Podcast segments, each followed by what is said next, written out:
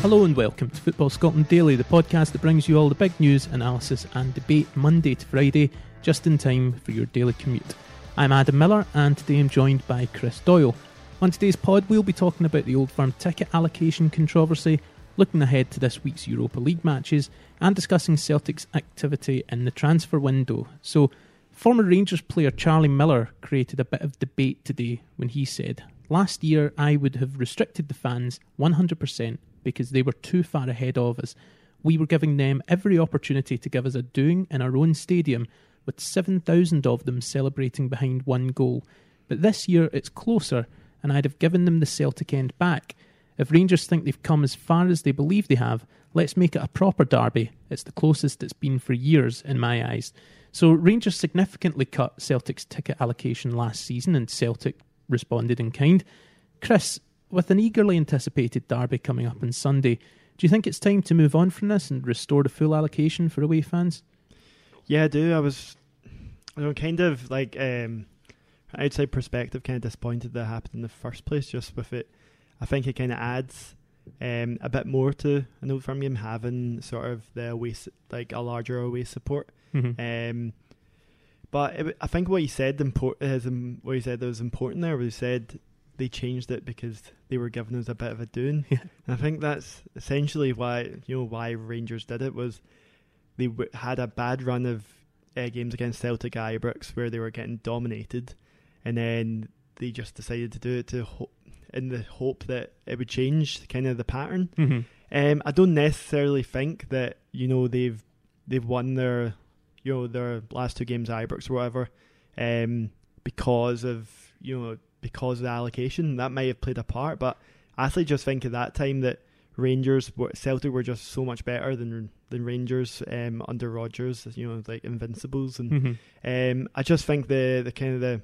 that level is just kind of or the, the gap that's just it's just um, came came in since Gerrard's basically came to the uh, you know taking over the club. So I'm not quite sure that it's actually because they were you know that's the the allocation cut. I don't think it's played that big a part. I actually just think that. So I, I definitely think they should bring it back because it's just like having like it was if it's what 700 Mm-hmm. I mean, that's just, it's just, I feel like that's just too short for in terms like, it was always a good thing at Old Firm game having more of the fans Yeah. there because it was such a big, big game, and then it just gave that kind of, I don't know, added that kind of extra feel to it. Some Rangers fans have said that the atmosphere at Ibrox is now more intimidating for Cel- uh, for Celtic players, and the fact that, as you alluded to, Rangers won both derbies at Ibrox last season suggests there could very well be something in that. Chris, do, do you not think that, that Celtic players should be capable of withstanding the noise of an extra few thousand Rangers fans? I think that's just it. I mean, when they were Celtic were winning those games, like obviously, it doesn't really. It just depends how the game's going. It doesn't actually matter how many fans are in there. You Yeah. know, it's going to be if Celtic are lo- uh, were losing when they've got you know seven hundred or whatever. Like the Rangers fans are going to be in, on top of them because they're they're going to be behind their team. So it's going to be intimidating no matter what. Yeah. So I'm just not quite sold on the fact that you know kind of less Celtic fans there is going to be harder for for Celtic, or it's going to be, or even vice versa when uh, less Rangers fans at Parkhead. It's a tough place to go anyway. I just think it's just way that the, the game's going. That said, it's actually just kind of solely down to the fact that um, where I think the Rangers are better than they were when they were Mhm. getting beaten. That's like that's reflected on on the pitch, not Yeah. really anything to do with the fans. So I just I going back to your kind of your original question, like I think it should be kind of brought back, and I think if if if the thing is, who's going to be that the the first team to kind of make that gesture? Because obviously Rangers did last time, Celtic kind of reciprocated, but who's going to be the first one? Like maybe they should have a you know a discussion behind closed doors, but to bring it back. Yeah, um, do you not do you not think if uh, if you're Steven Gerrard giving your team talk, or even if you're sort of James Tavernier, you're trying to g up your you know, your teammates in Mhm. the tunnel, is there not, or would there not be an extra motivation if you're going out and obviously you've got that noise of the home support, but you've got seven eight thousand Mhm. Celtic fans making a huge noise from the Broomloan. If you is that not a motivation as a manager, as a captain, to say let's go out and shut those guys up? Surely that would act, uh, you know, if Celtic were restored to their Mhm. full allocation, that could act as an extra motivation to say because it feels a bit petty just saying, "Well, we weren't doing well, so you're not you're not getting many tickets." Well, yeah, and and even looking back to when there was that that kind of those kind of party atmospheres. It was kind of when Celtic won uh, some of those games comfortably. You know, you had Lustig with his you know his police hat and hmm you know Brown with bringing out sunglasses and things like that. I mean, Gerrard. Surely, I think I just thought that the way the Rangers would have responded would have been like, look what they did to our home turf. You Yeah. know, completely like having a celebration, rubbing it in, in our faces. Like, let's we don't want to see that happen again. Yeah. So, but like instead of maybe like you using that as a motivation, they were like, they were just like, no, let's just cut the allegation. Um, Mhm. I think I- it can definitely work in that favor to be like to be like look make sure yeah go shut them up. Um, I guess they don't have to deal with that as things stand, but yeah. I don't know. I still think like I think it's just the way I said games have have gone out. Celtic even if they're seven hundred, I mean obviously they're not going to be as noisy, but if things are going kind of that Celtic's way, like say on Sunday, hmm I mean those fans are still going to be making making a lot of noise, Yeah. and that's still intimidating. Whereas, because um, then the day it's an old firm derby, but um, yeah, I, t- I totally agree with your point. Yeah. Yeah. Um, do you see this ever being resolved, this issue between Celtic and Rangers, or is this just going to be it from now on? And future generations of Rangers and Celtic fans will look back and go, "What, what do you mean we get the full of the Broomloan? You know, is this just going to be it from now on?" Yeah, I mean, as I said, it would have to be kind of a discussion behind closed doors, and I just I'm more likely seeing a case of like no one's going to be the bigger man in the yeah. you know in in the situation where it's going to like right we'll do it and you do it and yeah it's just it seems like it was a little bit of pettiness kind of from both sides as well you know Mhm. um and do you kind of see that getting re- restored Uh, from an outside perspective you would like to see it but Yeah. I don't know. I I don't see it happening anytime soon, especially since off the back of maybe well, a Rangers perspective. s- Uh, you're right. Some fans are maybe they're saying like, "Oh, we've won the past few games. Yeah. It must be that it's more hostile, like you're saying." But in the grand scheme of things, I think it's just Rangers are a better team than they were when Yeah. they were losing to Celtic. Yeah. Can you see this becoming a widespread practice for other clubs when it comes to derbies? Like other big derbies, teams looking at what Rangers and Celtic have done and gone, actually, why do we need to give a full allocation to our rivals when they come and visit? Well, yeah, well, it, it kind of happened with um, Kilmarnock because in terms of their sort of um, cutting allocation for Rangers last season, and Mm-hmm. I just I, I think that's just going to well if it's going to harm smaller clubs in terms of like you know you've got to get the money in for like at the end of the day you're playing Old Firm. Yes it's you're you're not going to it's going to be a little bit balanced in terms of the sort of the support that's there but I think for them they need to kind of get the money in. They've Yeah. got to look at that. And yeah I don't know can you imagine like a Hibs Hearts and you know there's just been a tiny corner as well? Do you know, I I just don't think that like derbies, I know it's home and away, but I just I feel like that can add to it that there is more fans there Mhm. because that's just it's one of those things that if things aren't going their way, then it's almost going to seem like all of a sudden you're at a home a home game, and then if you're losing, it turns to as if as if like you're you're not on your home ground anymore. So Yeah. I hope I hope we don't see other other clubs kind of resorting to it because the end of the day, I think it what has just been pettiness out of Rangers Celtic. So I'm hoping they they see that and think we're not going to resort to those kind of drastic measures. Yeah, I'm sure if our Killie supporting colleague Gaby was here, he would point out the fact that uh, Killie didn't give their rivals Ayr United a single ticket for a Premiership match last season. Okay, well, so so, so maybe there's just a lot of pettiness in Scottish football. anyway, um, staying with ticket allocations, AIK Stockholm's marketing manager Frederick Soderberg has said that Celtic were offered 2,500 tickets for tomorrow's Europa League second leg, but only took about 1,500. The Swedish side are aiming to attract their biggest ever European attendance since 33,000 fans watched them draw against Barcelona in 1997. That was at their old Rasunda Stadium. They now play their football at the brilliantly named Friends Arena, or Central Perk, as someone will surely refer to it tomorrow.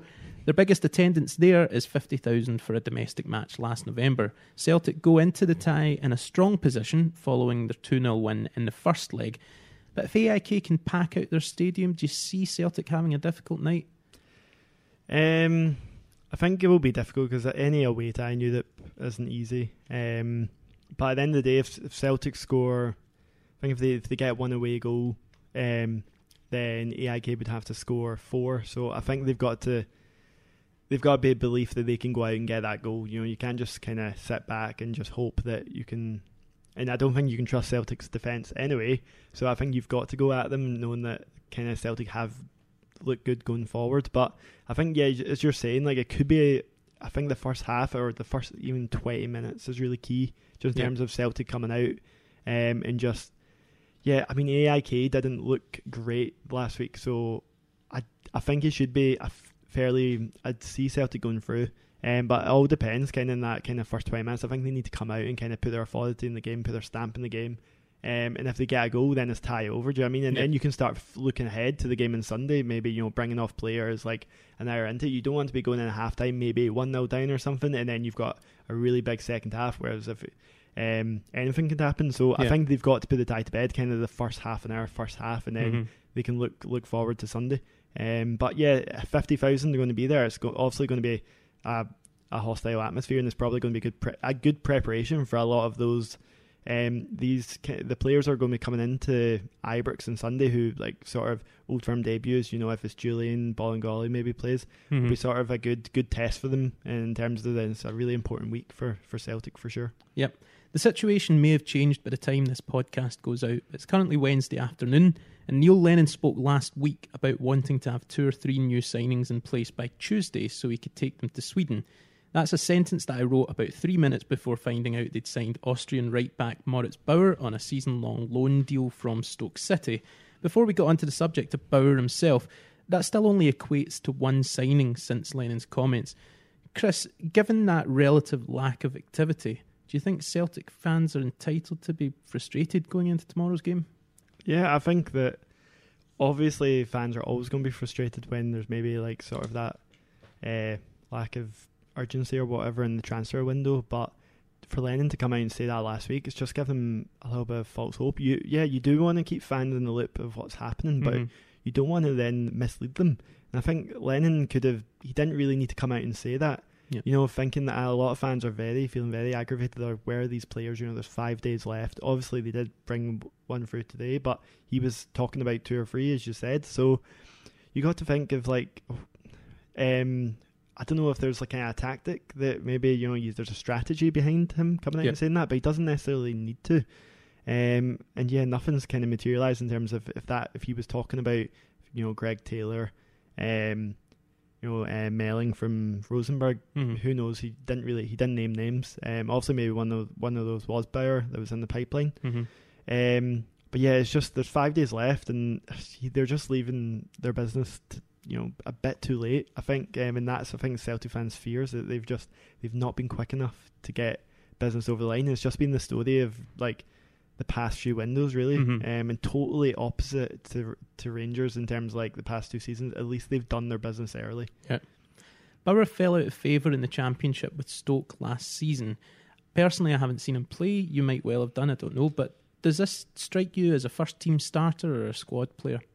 uh, definitely a squad player. I think they've they paid obviously a little bit of a you know a couple million for Elhamed right Mhm. back. He's had a, obviously a few kind of niggling knocks, and he's been out and Ajer's been playing the right back and he's been actually brilliant the past. I think he had like essentially like two man of the match performances against Yeah, the IK in the end of the weekend. Um, so, but then the day Ajer's a centre half, so they're going to be wanting to move him into his Mhm. uh, preferred position, uh, despite how well he's played. So yeah, I kind of see him just. Uh, they did need cover, you know. It's not just Lustig went out, you know. Gamboa went also. Um, I guess he was the kind of backup to to Lustig last season. So it seems like he's he is going to be kind of a backup. I've not seen much of him, just like yourself. Um, but I think they needed the numbers in, so you know, Celtic fans might not be like over like oh loan, loan signing from a guy who only played eleven. I think it was eleven times for Stoke last season, but. Mhm. Um, I think it's just got you've just got to wait and see. But it's, I think at this point it's just urgent for Celtic to get those numbers in because if both fullbacks they've been they're they're short there and they need they just needed bodies in no matter kind of who they are if you know what I mean. Are you confident that as the end, the end of the window approaches, that Celtic are going to get the signings they need over the line? Uh, I wouldn't say confidence. Um, I think they do need to, um, or things could unravel uh, quickly. To be honest, especially with um, you say AIK, and then sort of well, the Rangers game on Sunday, and then the window closes on Monday. So I think it's maybe even the next few days to give the team a boost, even going into maybe the game of the weekend if they get. Maybe if if it happens to be Taylor, you know, I, I think the another left back is is an, an absolute must. And then do you know Mhm. what? Maybe he he was saying he needed two or three before the end of the window. Maybe just like another kind of attacking. You know, maybe I, I think they're good for wingers, but you know, maybe even just like another striker. Maybe like another. You know, they didn't get Turnbull. Maybe like an attacking mid to really Mhm. just kind of boost the kind of the players as well as the the fan base because I do think there's Yeah. a lot of negativity surrounding it in terms of off the back of that Cluj result. So. Um, it's touch and go though, because I said, as, as I said previously, they've left it very late, and that that means a lot of factors kind of come into it that Yeah. you might not be able to control. Um, Mhm. in terms like just like players joining other clubs, you know, certain sort of you know just negotiations like they're breaking down. These things happen. Yeah. yeah. So and now they've just left it to the last week, and um, I think they'll get a left back in anyway. So, but to be honest, it, it might just be it could just be from now on. It could it could just be Greg Taylor, and then that's it. And Yeah. I think that would still go down as a pretty average transfer window, if I'm honest. Yeah. So Rangers go into tomorrow night's game against Legia Warsaw level after a nil-nil draw in Poland last week. As creditable as a draw in an intimidating stadium like Legia's is, there was a degree of frustration among Rangers fans that they didn't leave Poland with an away goal. With the knowledge that an away goal for Legia tomorrow night could make all the difference, how do you think Steven Gerrard's going to approach that game? Um, not that much differently. Um, if I'm honest, I mean, they were the better side, I think, over the majority of the game last week. Um, and I think he'll just approach it similar to how he'll approach Sunday. Just I think he'll come flying out the gates, tell his team to kind of press Legia, make them uncomfortable, and just kind of on the front foot, really.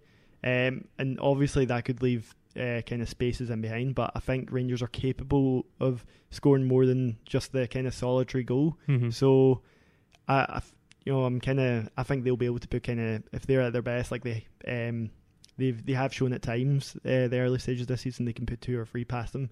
So I think, yeah.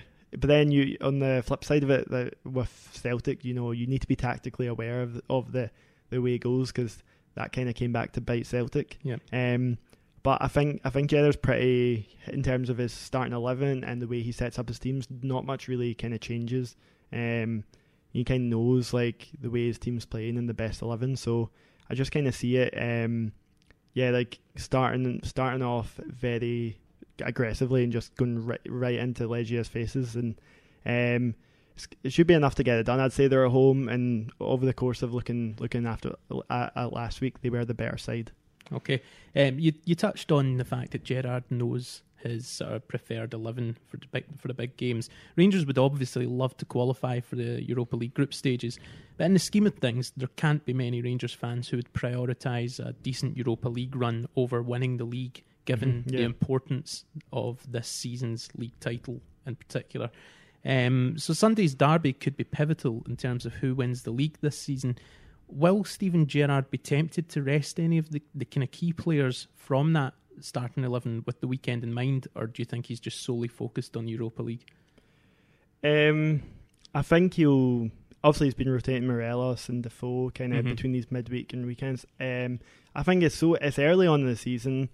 There's an international break after. Mm-hmm. I think there's a, there won't be many changes between the two. They're both equally as important. I think Gerrard has went on record to be like, I'm not going to sacrifice the Europa League for the league, or vice versa. Yeah. Um, and I think that's why he's went out and he's improved the depth of his squad so he can make these changes in terms of like you know last weekend or if it's against East Fife in the Bet- Betfred Cup he makes these changes and he's uh, yeah against the Midden he made I think five still got the got the win so yeah. I think as it goes on to the season yeah, if they get through to the group stages then that's going to be interesting because that's potentially European football Thursday Sunday football up until Christmas then potentially you know it could even be further if they do well um, so that's going to test the squad then but this Mhm. this point in point in time of the season, you know, you're v- very early on. I think you should be able to um, kind of put in the same 11 and then hopefully you're getting that good result and then you can just kind of keep that momentum going for Yeah. Sunday. And that's the same with Celtic, I think, as well. I don't think there's going to be many changes. So I, I can see Morelos playing both and then kind of using Defoe as that kind of maybe like an impact sub. Mhm. Uh, things aren't going well in, bring, in late late stages, but obviously I think Morelos starting, although he's not scored, I think it was in nine 9 firm games. It's a bit of a obviously that's a worrying uh, stat, but he's he's the main main guy for Gerrard. So, um, yeah, I, I don't see much changes, and I think he's completely right uh, to kind of not prioritize either. I know there's Mhm. going to be that pressure from the fan base, to be like we need to stop nine in a row, but the the allure of European football to bring in um, players, um, you know, new signings in the future. Mhm. Um, I think that is a big attraction um, for g- getting good quality players in. And then Yeah. you look also the obviously not as much money as the Champions League, but the financial kind of benefits of kind of winning these games in Europe, getting to the group stages, and going further. That's big for Rangers. So Yeah. I don't think you can kind of put either or to one side. okay, so what's your prediction for Rangers Legia tomorrow Uh, I'll go three one Rangers. and for AIK Celtic? I'll go maybe one each. I think one Oh. each. Okay, so that's all from us here at Football Scotland for today. We'll be back tomorrow before 4 pm, just in time to make your daily work commute that little bit more bearable. You can get more from us at the Football Scotland website or our social media channels on Facebook and Twitter at football underscore Scott. To ask a question or make a comment to us individually, you can get me on at Old Firm Facts 1 and Chris on Bye, Chris Doyle. Until Tomorrow. Thanks for listening.